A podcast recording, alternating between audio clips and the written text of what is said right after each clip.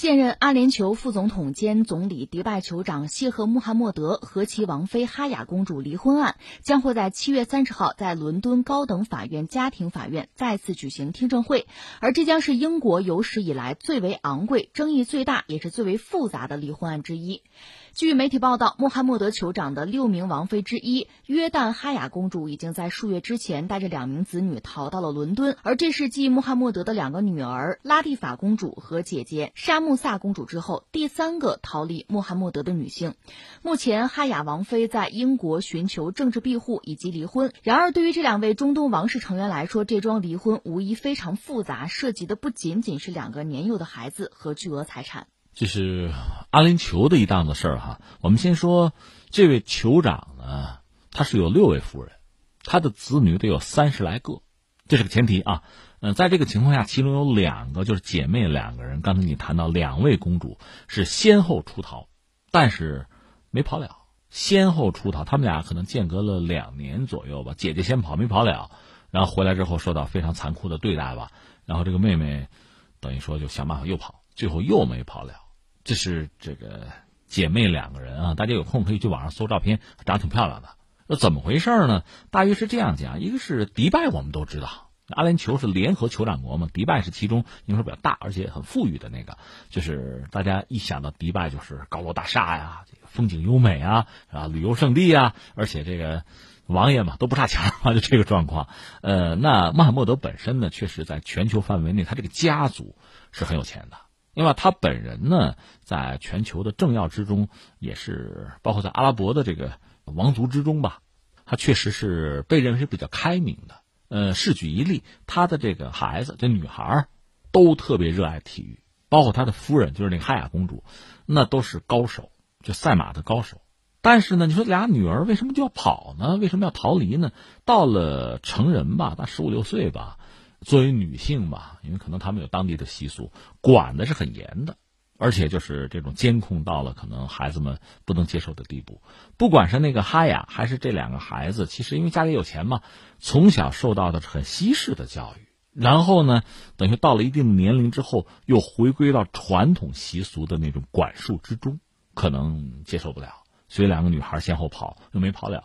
特别是那个拉蒂法公主，后来曾经有一个几十分钟的视频流出，那个时候你看她那个影像、那个模样和之前那个阳光少女那感觉就已经不一样了。说是可能被父亲给扔到监狱里三年多的时间，饱受折磨吧，这么一个状况。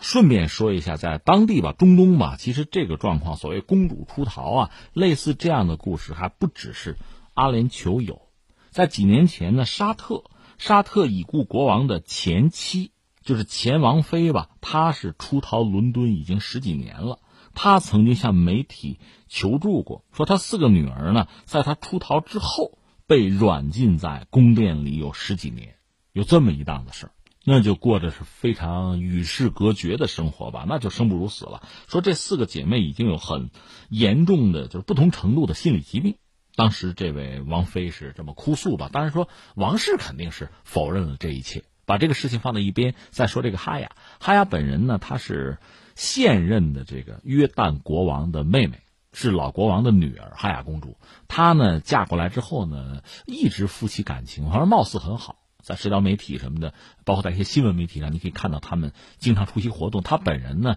就参加很多慈善活动什么的。她是在英国读书，对英国生活很了解，像英国的赛马会什么的，反正每年都去。她这位老公呢和她一样，据说是赛马迷。但是最近这次这英国这个赛马会，他们俩都没有露面。最后一次这位王菲露面是在二月七号，就是在这个社交媒体上可能有句话什么的，然后就就没了。后来大家知道她是带着一笔钱，呃，然后带着俩孩子，一男一女两个孩子跑到她先跑到德国，然后又跑到伦敦。伦敦她比较熟悉嘛，等于说就是就躲起来，而且很担心再被引渡回去。而这位个老公吧。等于说是在网上，好像有一个关于诗歌的网站，他写诗的，写了很多诗，呃，表达了这种愤怒啊，对妻子背叛的谴责。但是话说的很隐晦啊，嗯，可能也表达了某种伤感或者遗憾吧。那有一个关键的问题就是，哈雅公主为什么要跑，而且带着孩子跑？一个比较常见的解释就是说，她担心孩子也会成为就之前呃，没逃 了的那两位公主也会出现那样的状况。一个是在深宫之中，呃，受到约束，因为受到教育原来是比较开放的、比较阳光的，在约束之中呢，可能孩子心里会有问题。再就是这个这么悲惨的命运啊，是他不能接受的，他替孩子也不能接受，所以就毅然决然的就跑了。而且刚才我们讲在中东呢，类似这样的故事也发生了不止一次了。另外，大家还记得曾经和大家讲过，这是英国 BBC 拍的，拍的就是沙特的一个公主，因为和一个男人吧，算是有了感情，呃，说私奔吧，叫不叫私奔的，反正最后被杀。这对情侣吧，呃，都被杀。这是 BBC 报的，报了之后，沙特也是非常恼怒，和英国一度就到断交的地步，打外交战嘛，到这样一个状况。这就是我们了解的这么一个情况。我看媒体形容说，他们俩的离婚是英国史上最昂贵的离婚。我们也来看看他们两个人的律师。穆罕默德的离婚律师海伦沃德曾经是麦当娜 F1 赛车总裁伯尼艾克莱斯顿的代理律师，